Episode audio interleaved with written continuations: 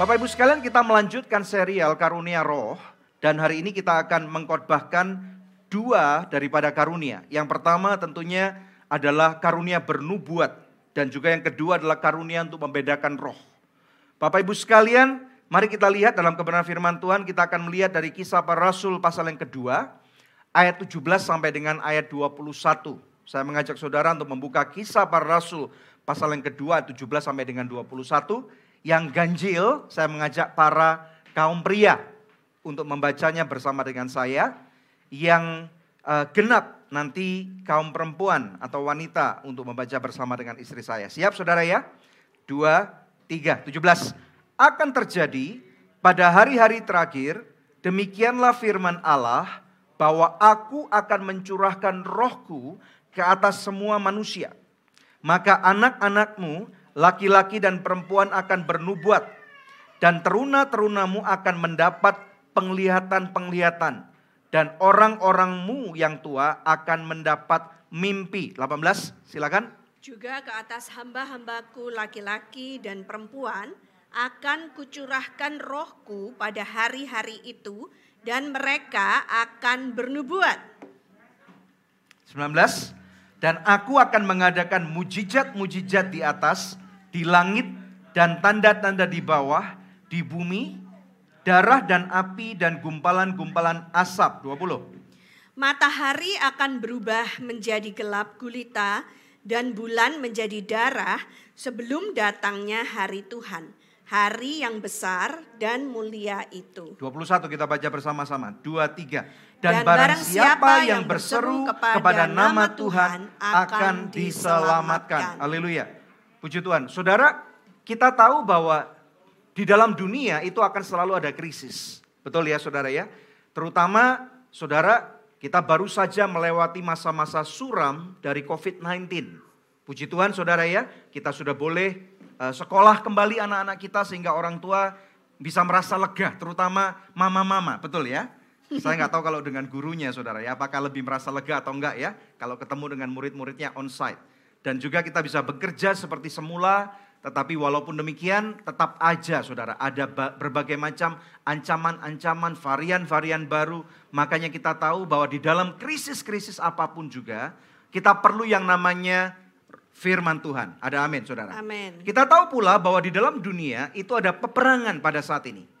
Dan bahkan sebenarnya ini bukan sesuatu yang baru. Saudara, firman Tuhan bahkan sudah menubuatkan itu. Dikatakan akan terjadi peperangan. Bangsa melawan bangsa. Saudara dan berbagai macam krisis-krisis lainnya. Krisis ekonomi, krisis di dalam perpolitikan, krisis di dalam kesehatan kita, krisis di dalam hubungan suami istri. Makanya saudara kita tahu bahwa sebenarnya hal ini bukan sesuatu yang baru sesuatu-sesuatu yang sudah kita baru saja saya katakan ini, ini adalah sesuatu kondisi pada kehidupan di zaman ini. Dan bahkan dikatakan di dalam kitab Yoel tadi, saudara ya, yang dikutip oleh Rasul Petrus pada waktu hari Pentakosta. Bahkan di sana dikatakan walaupun ada krisis, firman Tuhan dikatakan saudara di dalam ayat 17 tadi, Tuhan dikatakan aku akan mencurahkan rohku. Jadi saudara betapa beruntungnya kita bahwa di dalam kondisi apa pun baik ataupun buruk sekalipun, Tuhan itu tidak pernah meninggalkan kita sebagai anak-anaknya di dunia ini. Yang percaya katakan amin. Dan bahkan bukan cuma kita disertai, tetapi dia berikan rohnya. Tuhan Yesus sekali lagi mengatakan suatu keuntungan apabila dia pergi untuk kembali ke surga. Sehingga roh kudusnya dapat dicurahkan. Dan roh kudus itu saudara kita perlu tahu bahwa roh kudus ini ada bersama dengan kita senantiasa. Dan pada waktu dicurahkan roh kudus di ayat 17 dikatakan, maka anak-anakmu laki-laki. Siapa yang punya anak laki-laki? Saya punya anak laki-laki saudara ya. Dan kemudian dikatakan di sana anak-anak perempuan. Wah puji Tuhan nih saudara. Biasanya firman Tuhan walaupun ini kutipan perjanjian lama. Biasanya penekanan lebih kepada anak laki-laki. Betul nggak? Tetapi sesuatu yang luar biasa nih. Dikatakan dengan jelas. Maka anak laki-laki anak-anak perempuan. Jadi saudara berbanggalah kalau anak-anak saudara laki-laki atau perempuan. Saudara boleh didik mulai mereka dari usia kecil.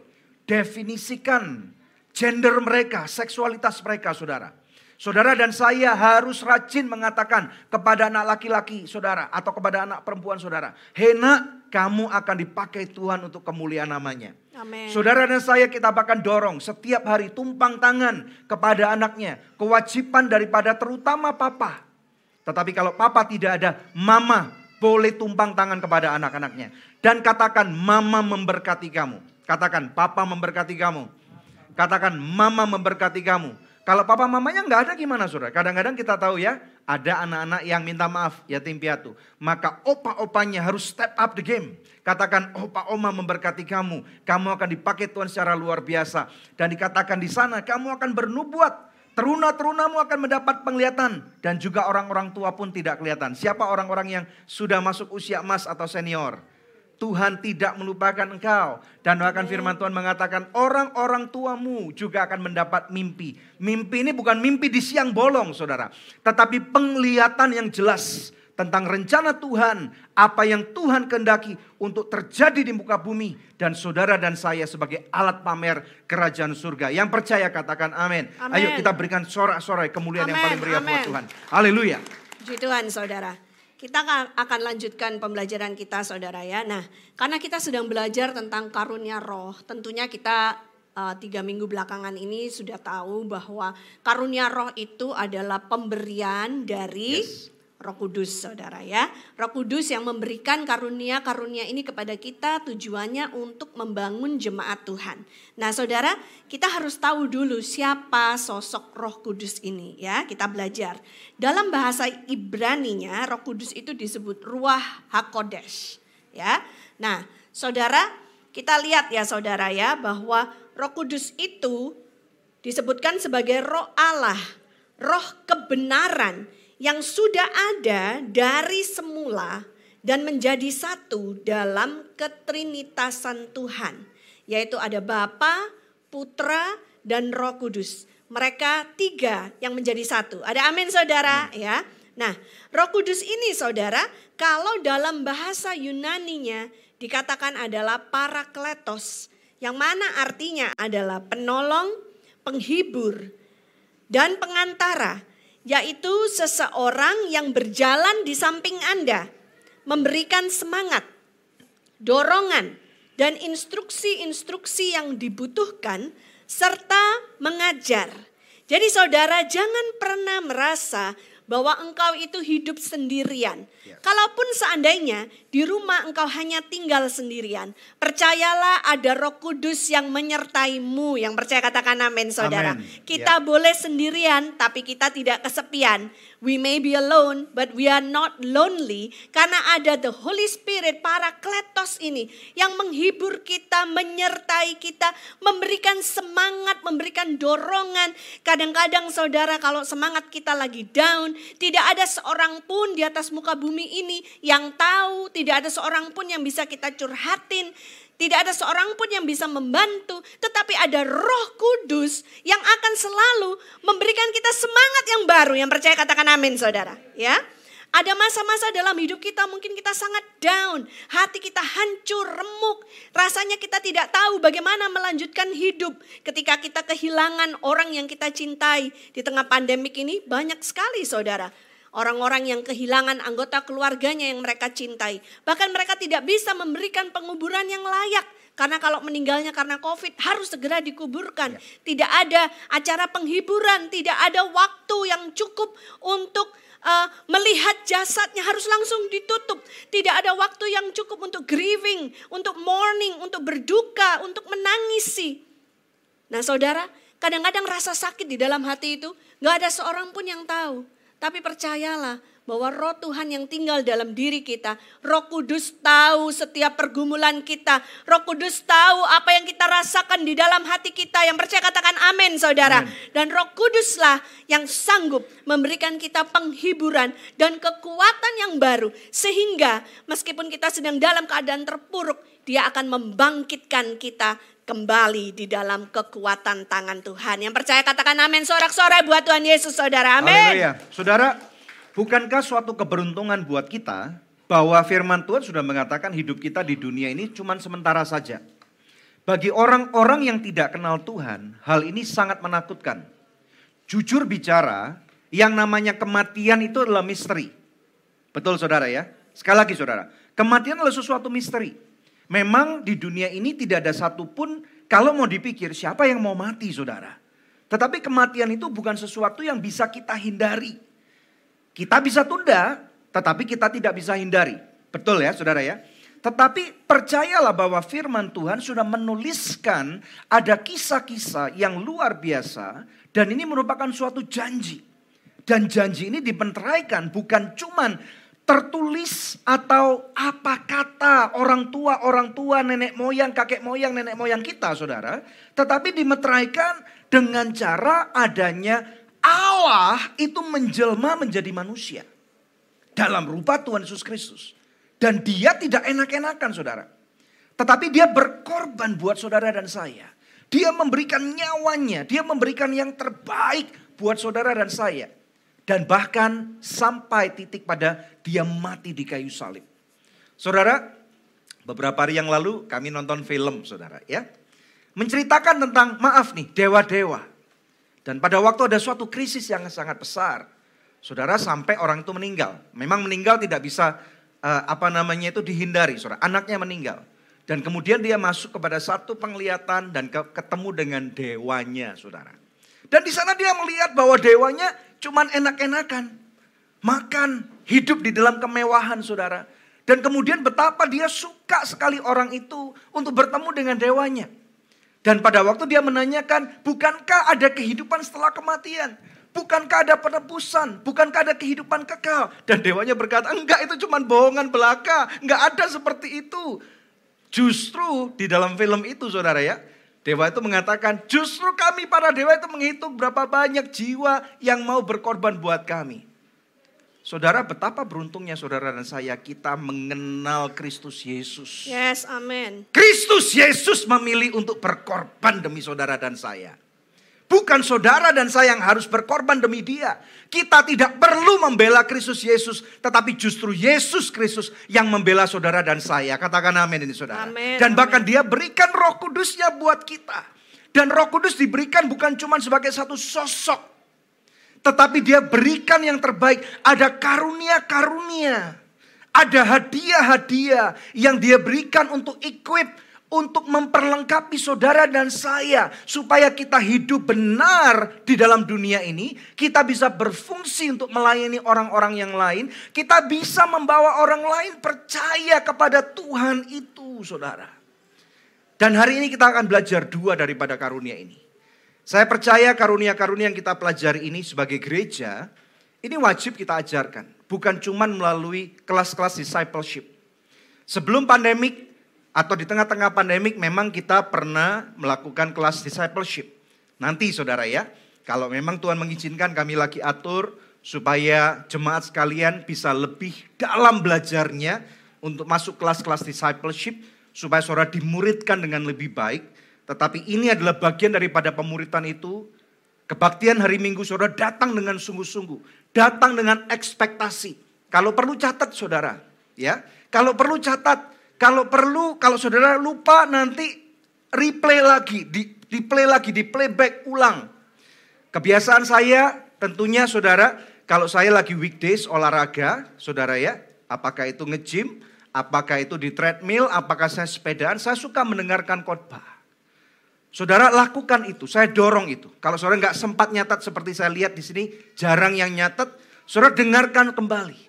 Buat kembali diri saudara familiar dengan apa yang dikotbahkan. Terutama di gereja ini. Supaya saudara diingatkan kembali. Dengan cara demikian saudara akan ingat apa yang menjadi kebenaran firman Tuhan. Mari kita lihat saudara. Karunia yang pertama. Yaitu karunia bernubuat. Saudara karunia bernubuat. Menurut versi Amplified Bible. Jadi saya nggak ngeliat kamus ya saudara. Supaya lebih terarah bahwa ada uh, arti teologisnya. Definisi karunia bernubuat menurut Amplified Bible dikatakan to foretell the future. To speak a new message from God to the people. Arti bahasa Indonesia-nya adalah memberitahukan apa yang akan terjadi. Satu future event. Satu kejadian yang akan terjadi di masa yang akan datang. Apakah mungkin satu minggu lagi, atau satu bulan, atau satu dekade, atau satu generasi, atau bahkan di musim yang akan datang. Dan juga mengucapkan pesan dari Tuhan untuk umatnya. Ini penting sekali. Inilah arti kata-kata daripada nubuatan. Dan saudara mungkin bertanya, Pastor Daniel, apa kalau gitu bedanya antara nubuatan dengan ramalan? Beda saudara. Saudara dan saya sebagai anak Tuhan saudara tidak boleh mendengarkan ramalan dari dukun-dukun atau paranormal. Bedanya apa? Karena mereka mencuri masa depan saudara. Kadang-kadang kita nggak sadar, kita pengen kaya, kita pengen sembuh. Tetapi saudara saya pernah bertemu dengan orang-orang yang sudah bertobat, paranormal, para dukun yang sudah bertobat. Mereka sendiri memberikan nubuatan atau ramalan bagi orang lain. Mereka tidak bisa menyelamatkan jiwa anak-anak mereka. Saya pernah mendengar ada seorang dukun yang sangat terkenal. Tiga anaknya dikorbankan dalam tanda kutip saudara. Mati. Pada waktu hamil anak keempat, dia panik Gimana ini kalau anak ini meninggal lagi? Saudara, dia ngomong sama istrinya. Lu minggu ke gereja deh. Dengerin apa kata Tuhannya orang Kristen. Saudara, orang ini sekarang bertobat. Dia menjadi hamba Tuhan sepenuh waktu. Dia istri dan anak yang keempat lahir dan sekarang menjadi hamba Tuhan. Kita berikan kemuliaan yang paling meriah buat Tuhan. Haleluya. Haleluya. Saudara kita akan belajar lebih dalam ya. 1 Korintus 14 ayat yang pertama. Kejarlah kasih itu dan usahakanlah dirimu memperoleh karunia-karunia roh. Terutama karunia untuk bernubuat. Ayat 2. Siapa yang berkata-kata dengan bahasa roh, tidak berkata-kata kepada manusia, tetapi kepada Allah. Sebab tidak ada seorang pun yang mengerti bahasanya. Oleh roh ia mengucapkan hal-hal yang rahasia. Ayat 3 tetapi siapa yang bernubuat, ia berkata-kata kepada manusia. Ia membangun, menasehati, dan menghibur. Ayat 4. Siapa yang berkata-kata dengan bahasa roh, ia membangun dirinya sendiri. Tetapi siapa yang bernubuat, ia membangun jemaat. Yang percaya katakan amin saudara. Nah jadi saudara kita lihat ya hari ini kita akan berfokus pada karunia untuk bernubuat. Dikatakan kejarlah kasih itu. Kita tahu bahwa hukum yang terutama bagi orang Kristen adalah hukum kasih. Ya. Nah, tetapi ayat firman Tuhan ini mengingatkan kita pada saat kita mengejar kasih, usahakanlah dirimu memperoleh karunia-karunia roh. Jadi karunia-karunia roh ini harus diaktifasikan saudara. Harus dipraktekkan di dalam kehidupan kita sehari-hari sebagai umat Tuhan. Ya. Terutama karunia untuk bernubuat. Ini yang terutama kata firman Tuhan. Nanti minggu depan kalian kita semua akan belajar dua karunia yang lain yaitu karunia berbahasa roh dan karunia untuk menafsirkan bahasa roh. Pastor Hendro saya tapi akan membagikannya kepada kita. Tetapi firman Tuhan memberitahukan kepada kita kalau kita berbicara dalam bahasa roh kita hanya membangun diri kita sendiri. Karena kalau kita ngomong bahasa roh, kita aja nggak tahu artinya apa gitu saudara ya. Hanya roh kita dan roh Tuhan yang tahu. Karena itu seperti bahasa sandi, encrypted. Ya, jadi tidak bisa dicuri oleh iblis apa yang menjadi isi doa kita. Langsung dari dalam roh kita keluar nyambung ke rohnya Tuhan. Nah, saudara, namun firman Tuhan itu mengajarkan pada kita bahwa lebih menguntungkan buat jemaat kalau kita di dalam pertemuan kita, dalam persekutuan kita, dalam ibadah kita, kita itu bernubuat. Karena kalau kita bernubuat, kita tidak hanya membangun diri kita sendiri, tetapi kita sedang membangun jemaat Tuhan. Kita sedang membangun orang lain. Kita sedang membangun gereja Tuhan yang percaya katakan amin saudara.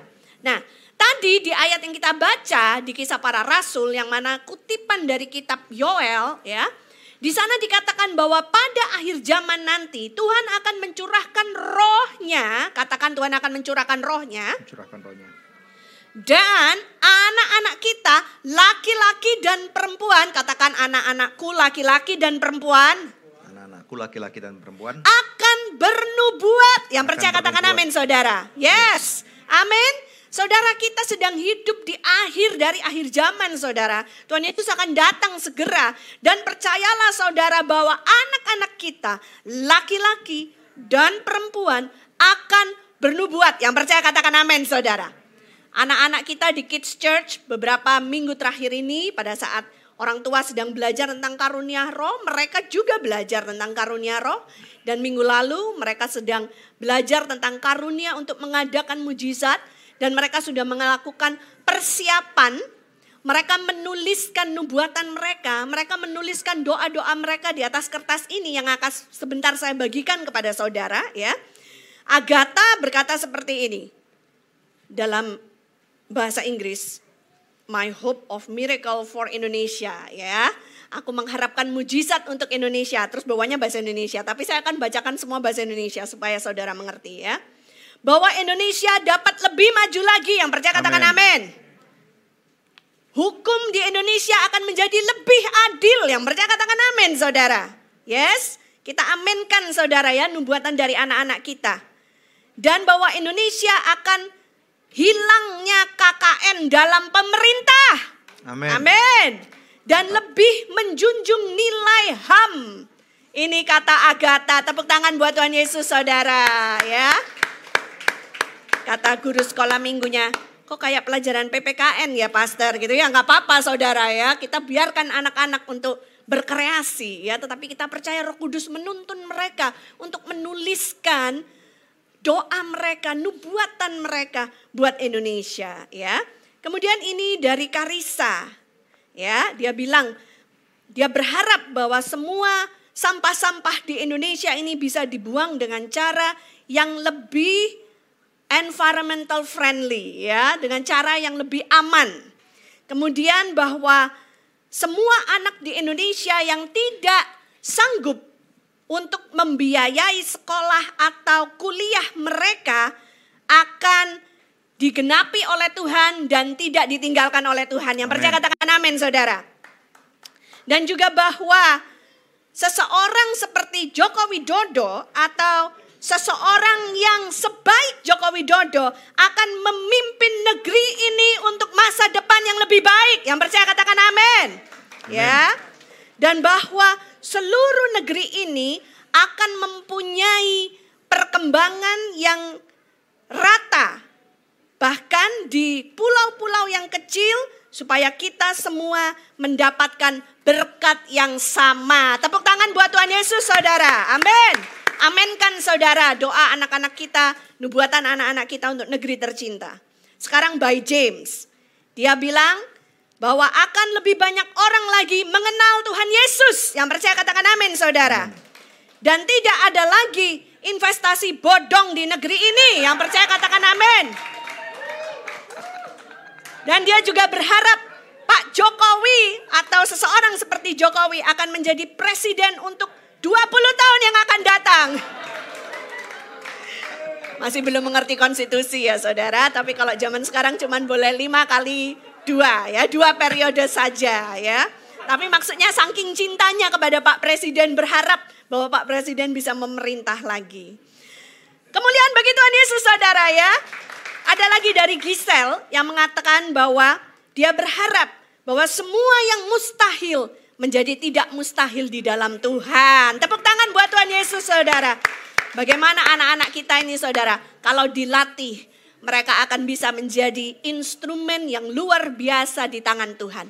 Bahkan di usia mereka yang masih sangat muda, Tuhan sanggup untuk meluncurkan mereka mengenai sasaran tepat saudara untuk Haleluya. mukulin iblis, mengalahkan iblis. Yang percaya katakan amin. Haleluya. Haleluya. Saudara sekalian, Mari kita percaya bahwa nubuatan itu adalah karunia roh yang dapat diberikan kepada kita orang-orang percaya. Jadi saudara sekalian, saya mengharapkan saudara untuk mari kita berhati-hati atas apa yang akan kita ucapkan. Berapa banyak perkataan-perkataan yang nggak masuk akal. Nggak masuk akal dalam arti yang nggak benar maksud saya. Yang kita ucapkan. Mungkin tanpa sadar kita mensumpah serapai keluarga kita men, men, menyumpah serapai istri atau suami kita. Kita bahkan mengata-ngatakan masa depan yang tidak baik buat anak-anak kita. Bapak Ibu sekalian sebagai orang percaya, sebagai orang-orang yang sudah hidup sebagai tebusan daripada darah Kristus. Bapak Ibu sekalian, mulutmu punya kuasa. Katakan mulut saya punya kuasa. Mulut saya punya kuasa. Saya percaya kalau kita berani untuk menjaga ucapan mulut kita. Kalau kita punya sedikit kendali seperti yang firman Tuhan ajarkan untuk kita jaga atas apa yang kita ucapkan. Kita memilih untuk mengucapkan hal-hal yang baik dan benar. Walaupun kadang-kadang ada hal-hal yang tidak baik yang terjadi. Makanya kita perlu tahu bahwa nubuatan bisa diberikan melalui siapa saja. Dan nubuatan ini pada waktu yang memberikan kalau kita lihat di dalam konteks Alkitab, di dalam perjanjian lama, sering kali orang-orang ini kita kenal dengan sebutan yaitu nabi. Saudara ya, tetapi kita tahu bahwa memang konteks dalam perjanjian lama Tuhan hanya memilih satu dua orang saja. Roh Tuhan turun dan naik, turun dan naik saudara. Tetapi di dalam perjanjian baru orang-orang yang sudah ditebus dengan darah Yesus bahkan dikatakan tadi melalui firmannya bahwa anak-anak juga bisa bernubuat saudara. Jadi saudara jangan sampai remehkan hidup saudara.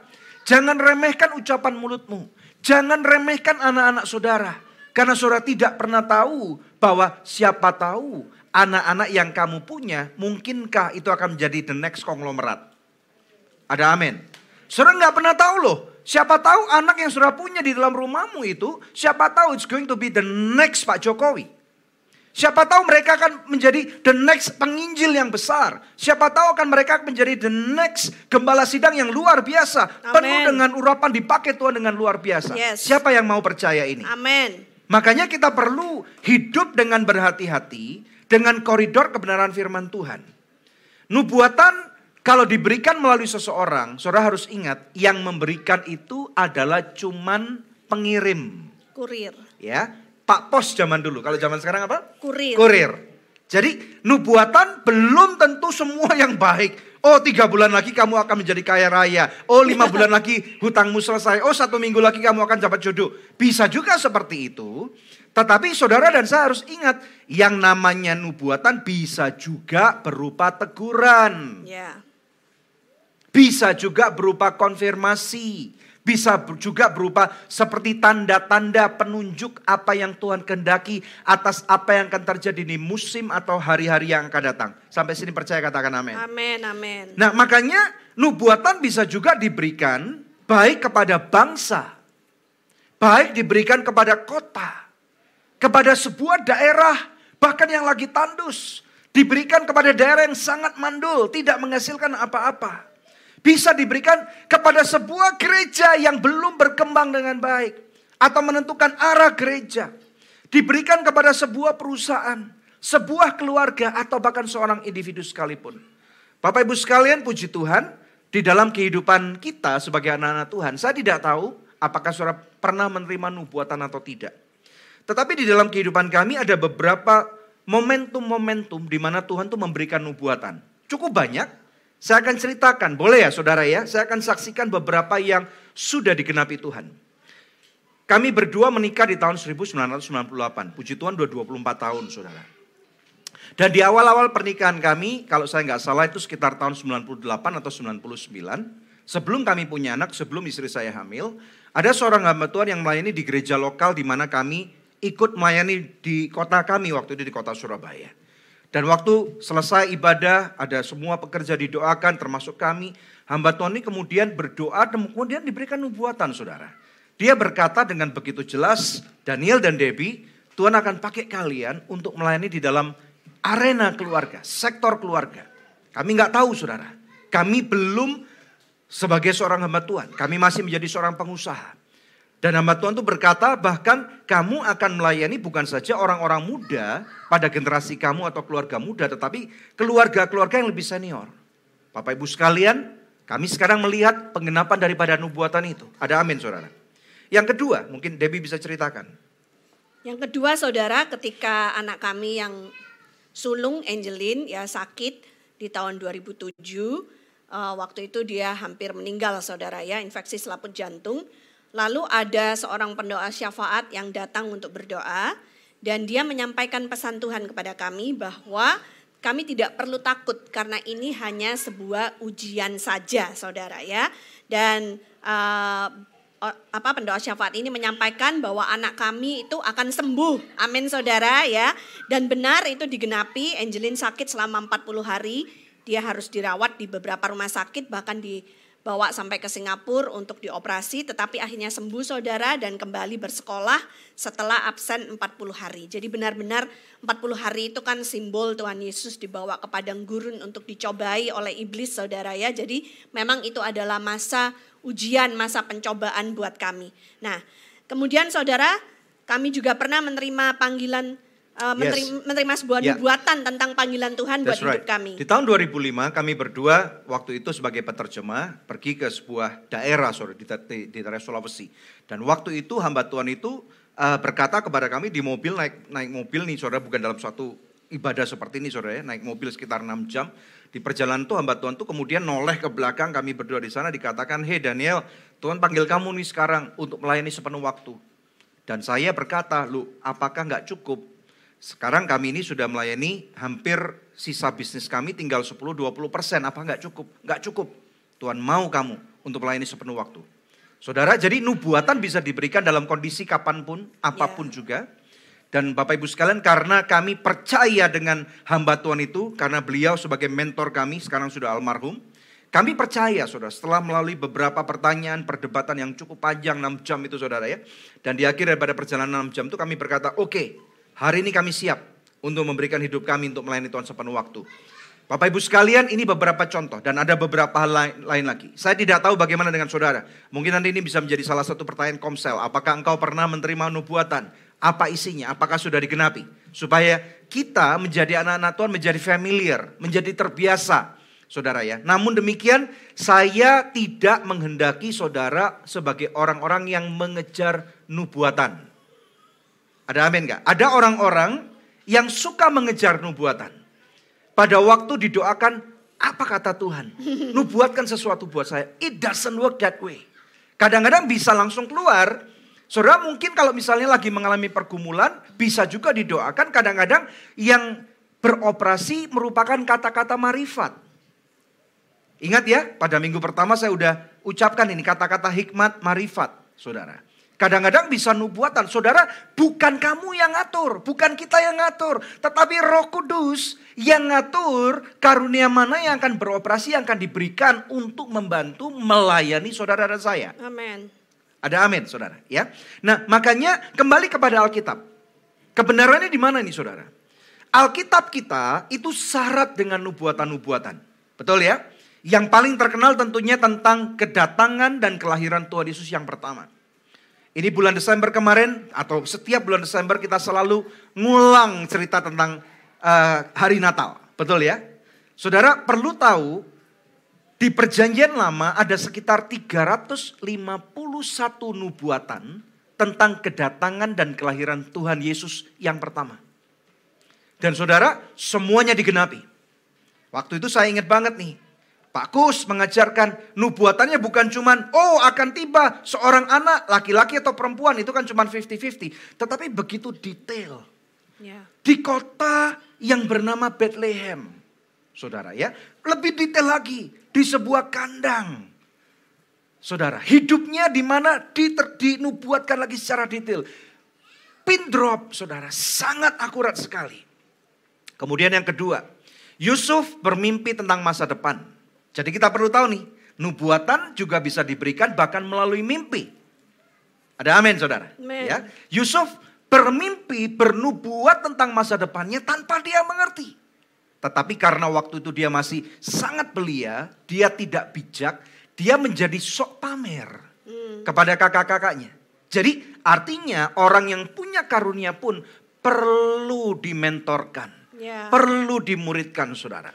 Dan kita tahu saudara bagaimana Yusuf menjadi berkat dan sampai dia menjadi Perdana Menteri di Mesir. Betul ya? Kemudian bagaimana Tuhan Yesus menubuatkan kehancuran kota Yerusalem. Ini digenapi di tahun sekitar 70 saudara oleh seorang kaisar bernama Titus. Dan itu membuat kata-kata diaspora terjadi. Banyak anak-anak Tuhan kemudian terserak di seluruh penjuru muka bumi. Dan salah satu dalam tanda kutip itu bencana besar tetapi mendatangkan keuntungan. Saudara dan saya sekarang bisa mengenal Injil Kristus. Satu lagi saudara, contoh. Saudara tahu kan? Bagian terakhir daripada Alkitab itu kitab apa yuk? Ada yang tahu nggak? Di bagian terakhir daripada di Alkitab itu kitab apa?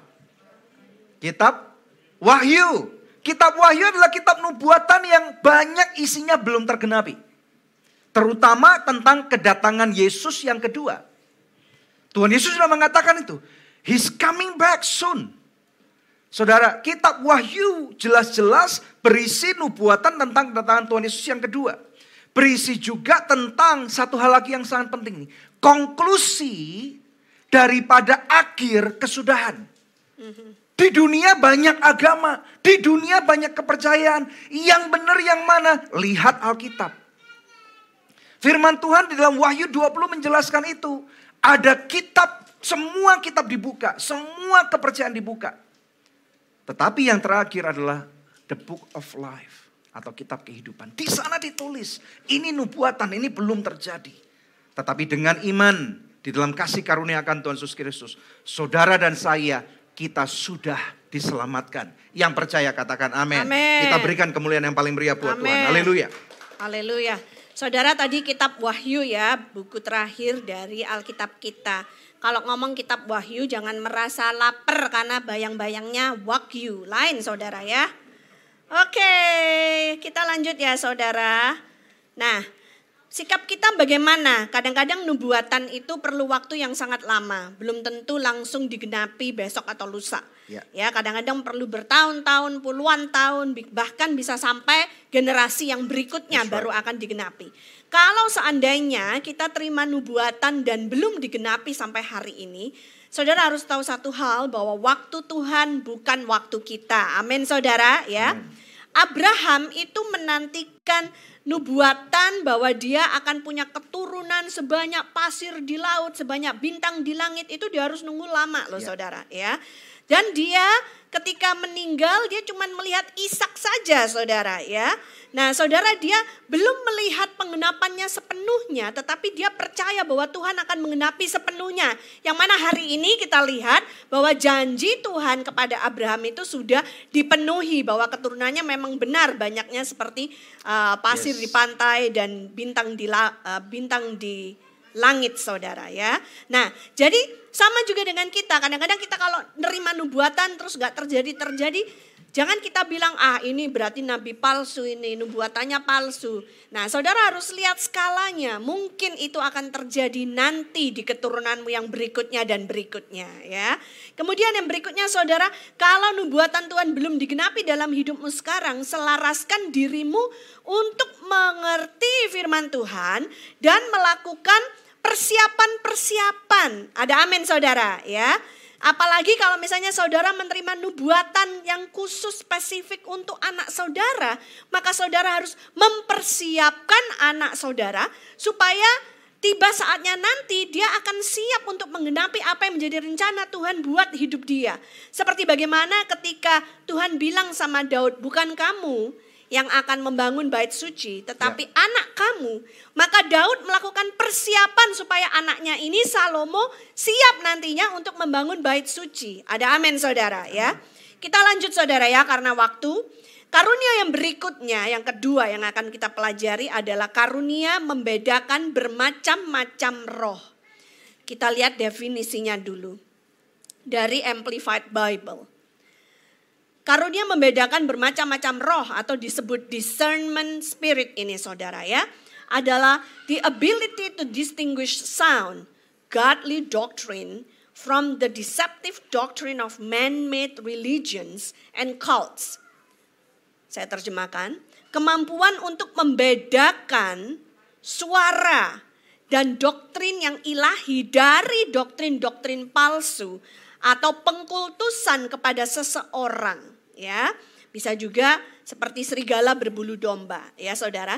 Jadi kita harus mempunyai karunia ini untuk bisa membedakan roh.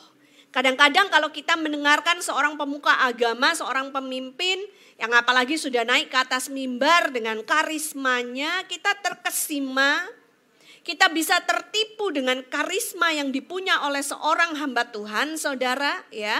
Sehingga kita percaya dan telan bulat-bulat semua yang dikatakan oleh hamba Tuhan tersebut. Tetapi Alkitab mengatakan pada kita supaya kita menguji segala macam roh. Jangan cuma ditelan bulat-bulat tapi saudara uji. Saudara lihat kembali, saudara ukur dengan kebenaran firman Tuhan. Apakah yang disampaikan itu selaras dengan kebenaran firman Tuhan ataukah tidak. Ya. Seperti yang dicatat dalam 1 Yohanes pasal yang keempat ayatnya yang pertama. Saudara-saudaraku yang kekasih, janganlah percaya akan setiap roh, tetapi ujilah roh-roh itu. Apakah mereka berasal dari Allah? Sebab banyak nabi-nabi palsu yang telah muncul dan pergi ke seluruh dunia. Ayat 2. Demikianlah kita mengenal roh Allah. Setiap, setiap roh yang mengaku bahwa Yesus Kristus telah datang sebagai manusia berasal dari Allah. Ayat 3. Dan setiap roh yang tidak mengaku Yesus tidak berasal dari Allah. Roh itu adalah roh antikristus dan tentang dia kamu telah dengar bahwa ia akan datang dan sekarang ini ia sudah ada di dalam dunia. Amin. Jadi saudara, kita perlu mempunyai karunia ini yang mana kita bisa menimbang, kita bisa membedakan, kita bisa discern. Ini benar nggak suara dari Tuhan? Atau ini suara dari si jahat? Ini benar nggak pesan yang disampaikan ini uh, sesuai dengan kebenaran firman Tuhan atau tidak? Karena Alkitab sudah memperingatkan kepada kita bahwa di akhir zaman ini akan ada banyak sekali nabi-nabi palsu, ya. pengajar-pengajar palsu. Ya, saudara, untuk belajar membedakan mana yang benar, mana yang tidak, kita bukan cuma perlu hikmat, tetapi kita perlu karunia untuk nimbang. Intinya di sana, saudara, nimbang nih.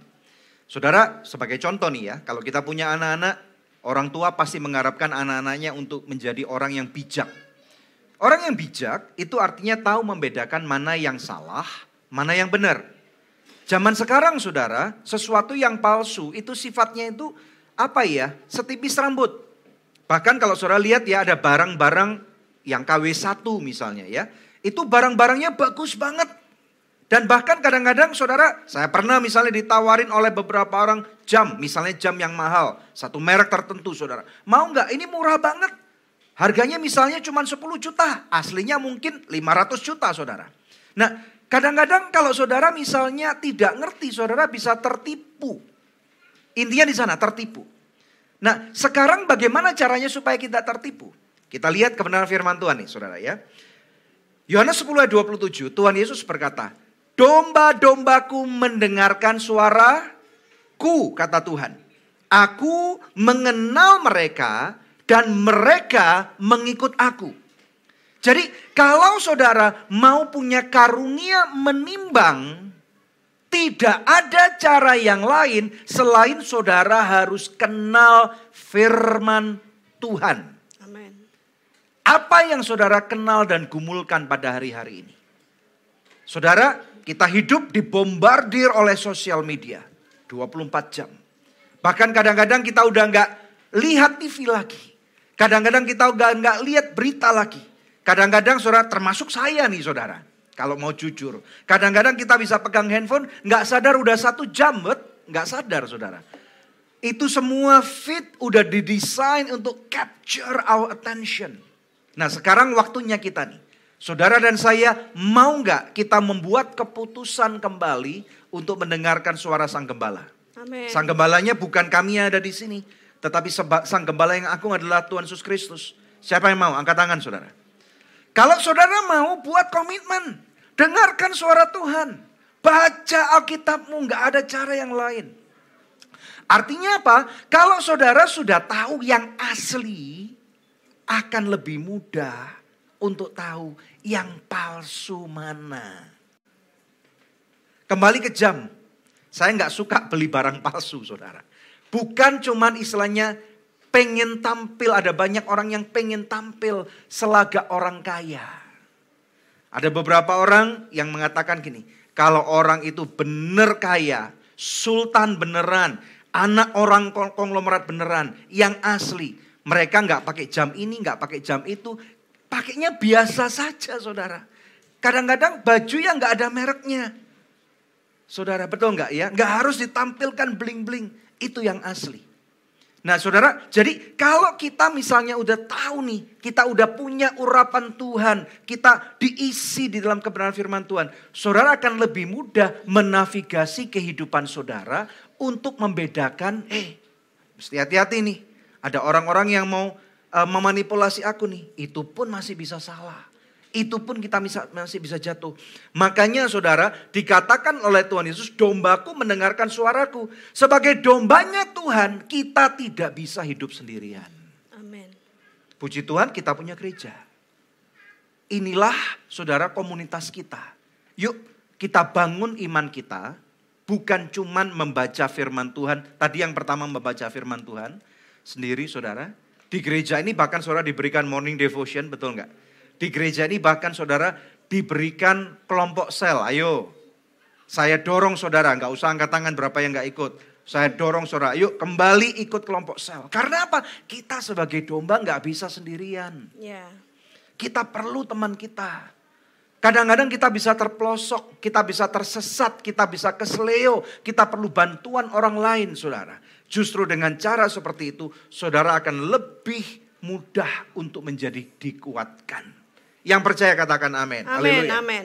Jujur saudara ya, saya secara pribadi juga masih perlu untuk belajar mengembangkan karunia membedakan roh ini saudara ya. Karena ternyata saudara uh, apa namanya yang palsu itu bisa datang dalam wujud bukan cuma hamba Tuhan saudara ya. ya. Kita terlalu sering mendengar kisah hamba Tuhan palsu gitu saudara ya.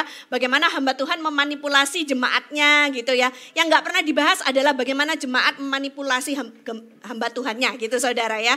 Yang yang kebalikannya itu nggak pernah diceritakan karena biasanya kalau hamba Tuhan dimanipulasi sama jemaatnya di aja nerima memaafkan gitu saudara. Tidak membesar-besarkan, tidak dimasukkan berita gitu saudara ya. Nah, tapi secara pribadi saya juga belajar bahwa sebagai hamba Tuhan juga perlu untuk mengembangkan karunia membedakan roh ini saudara. Jadi ya. ketika didekatin orang, ketika ada jemaat masuk ke gereja, ya kita memang welcome everybody. Tetapi kita tidak perlu berpikir bahwa semua orang baik, dunia ini indah. Karena kenyataannya meskipun orang datang ke gereja belum tentu baik saudara. Justru Tuhan Yesus mencari orang-orang yang sakit, Orang-orang yang tersesat, orang-orang yang terluka, orang-orang yang jahat, mereka datang justru karena memerlukan Ya. Lawatan Roh Kudus karena memerlukan perjumpaan dengan Tuhan Yesus. Ada amin saudara ya. Banyak orang datang ke gereja dengan motif yang bermacam-macam, ingin melayani karena agenda yang bermacam-macam dan kami sebagai hamba Tuhan juga perlu untuk mempunyai karunia membedakan roh ini supaya kami sebagai hamba Tuhan juga tidak mudah-mudah dimanipulasi oleh orang, oleh jemaat, oleh pengerja, oleh kopaster gitu saudara ya. ya. Dan supaya gereja Tuhan di tempat ini yang mana dititipkan kepada kami untuk digembalakan ini tidak akan dimanipulasi oleh orang siapa pun juga. Ada amin saudara ya. Nah kita perlu bekerja sama untuk menjagai gereja kita supaya tetap berada pada tempat yang aman dalam perlindungan Tuhan. Saudara, kalau sampai gereja kita kebobolan, ada yang orang jahat masuk di sini, melakukan banyak kehancuran di di tempat ini, kesalahannya memang akan Sebagian besar ditanggung oleh kami berdua karena kami adalah gembala sidang mau nggak mau kami harus memberikan pertanggungan jawab. Tetapi sebenarnya kita semua mempunyai andil, mempunyai peran saudara. Kenapa tidak ada seorang pun di antara kita yang merasa bahwa orang itu jahat ketika dia berada di tengah-tengah kita. Jadi saya menyadari hal ini dengan Pastor Daniel dan saya harap jemaat di tempat ini kalau Anda sudah menjadi jemaat tetap apalagi pengerja juga menyadari hal yang sama Mari kita lebih mengembangkan karunia ini, membedakan roh, supaya tidak pernah lagi gereja kita akan dimanipulasi oleh orang-orang jahat. Yang mau katakan amin. Amin saudara, karena Tuhan punya tujuan yang besar untuk gereja ini Tuhan punya rencana yang besar ke depannya di masa yang akan datang. Yes. Dan iblis dengan segala cara ingin menghancurkan rencana ini. Nubuatan yang sudah kita terima supaya tidak terjadi. Tetapi kita akan berdiri, kita tidak akan izinkan iblis untuk memporak-porandakan gereja kita. Karena gereja ini adalah milik Tuhan Yesus Kristus. Yang percaya katakan amin saudara. Haleluya. Haleluya. Makanya itu menjadi tanggung jawab kita bersama. Pada waktu ada misalnya termasuk salah satunya nubuatan. Saudara, nubuatan itu juga bisa diberikan bukan cuman untuk memberitahukan sesuatu yang akan datang. Tetapi bisa juga diberitahukan sebagai satu konfirmasi. Ini kesaksian yang terakhir, saudara. Bertahun-tahun yang silam, sekitar mungkin enam tahun yang silam, saudara ya. Waktu itu Tuhan taruh dalam hati saya untuk memulai satu gereja. Satu tahun saya gumulkan saudara. Saya nggak berani ngomong sama siapa-siapa, kecuali sama istri saya. Satu tahun. Tapi istri saya nggak setuju. Dan saudara ini menjadi satu argumentasi yang besar sekali di antara kami berdua. Kami nggak ngomong siapa-siapa saudara. Kemudian satu kali, saudara dalam salah satu uh, leadership conference yang kami hadiri, saudara di tengah-tengah makan siang bertemu dengan seorang hamba Tuhan senior yang kami kenal dengan sangat baik. Dan kemudian selagi kita ngomong berempat saudara, hamba Tuhan ini ngomong dengan saya satu kalimat yang kemudian apa namanya memberikan satu konfirmasi yang kami nggak pernah ceritakan ini saudara. Dia bertanya seperti ini, Daniel, kamu pernah merasa nggak kalau Tuhan itu naruh untuk kamu itu melayani dalam satu penggembalaan? Saya kaget saudara. Saya nggak pernah ceritakan ini kepada siapa pun juga. Saya tinggal ngelirik kepada istri saya, dia ngerti kode itu saudara. Karena ini kami udah udah gumulkan selama satu tahun itu. Dan puji Tuhan, nubuatan itu menjadi satu konfirmasi. Jadi seperti rambu-rambu. Jadi saudara ngerti ya. Tadi firman Tuhan mengatakan dombaku mendengar suaraku. Dan kewajiban saya, kewajiban kita pada waktu kita mendengar satu suara, uji. Kata firman Tuhan uji. Mengujinya mungkin nggak langsung melihat ada takaran atau buka Google atau buka Alkitab atau tanya seseorang bisa juga seperti itu. Tetapi waktu itu saya memilih Tuhan kalau ini saya salah dengar gimana Tuhan? Ini menentukan satu kiblat arah daripada pelayanan yang sudah percayakan selama bertahun-tahun kepada kami. Kami nggak mau salah. Memulai satu gereja itu bukan atas kemauan kami. Dan saudara puji Tuhan. Tuhan memberikan rambu itu melalui seorang hamba Tuhan yang punya reputasi yang sangat baik, kami kenal. Jadi tanda-tandanya itu saudara, reputasinya orang itu sangat baik, tidak asal bicara, kami kenal saudara, atau mungkin aja bisa saudara tidak kenal, tetapi mempunyai reputasi yang baik. Kemudian akhirnya menjadi satu konfirmasi. Di mana saudara, puji Tuhan, nubuatan itu genapi, saudara dan saya sekarang ada di sini bersama dengan kami. Coba lihat kiri kanan saudara. Katakan Tuhan punya rencana buat gereja kita. Amin. Amin saudara. Amin. Saya percaya Tuhan pun punya rencana untuk masing-masing saudara. Makanya ini ayat terakhir saudara. Ayat terakhir. Ini ayat favorit saudara. Kenapa favorit? Karena terakhir. Karena terakhir. Puji Tuhan ya, udah lapar nih ya, kelihatannya udah sedikit resah nih. Uh, by the way di Family Week ini, saudara semua jemaat nanti jangan buru-buru pulang karena kita akan makan siang bersama. Ya, ada amin saudara ya? Puji Tuhan. 2 Petrus pasal yang kedua. Jadi sedikit lama nggak apa-apa, nanti ada makanannya kok, tenang aja. 2 Petrus pasal yang kedua, ayat 1 sampai dengan 3. Kita belajar lebih dalam. Ini yang terakhir saudara. Firman Tuhan berkata, Sebagaimana nabi-nabi palsu dahulu tampil di tengah-tengah umat Allah. Jadi firman Tuhan sudah memberikan rambu-rambu nih. Di zaman perjanjian lama ada nabi-nabi palsu. Di zaman Alkitab, eh, perjanjian baru, ada nabi-nabi palsu. Dan firman Tuhan mengatakan, demikian pula di antara kamu akan ada guru-guru palsu. Jadi kewajiban kita untuk mendeteksi mana nih yang palsu. Mana yang buahnya tidak memuliakan Tuhan. Mana yang tidak alkitabiah. Yang tidak alkitabiah. Yang tidak memuliakan Tuhan itu dikatakan mereka akan memasukkan pengajaran-pengajaran sesat yang membinasakan. Mereka menyangkal penguasa yang telah menebus mereka. Dengan jalan demikian segera mendatangkan kebinasan atas diri mereka. Ayat 2 dan 3. Banyak orang akan mengikuti cara hidup mereka yang dikuasai hawa nafsu. Karena mereka jalan kebenaran akan dihujat.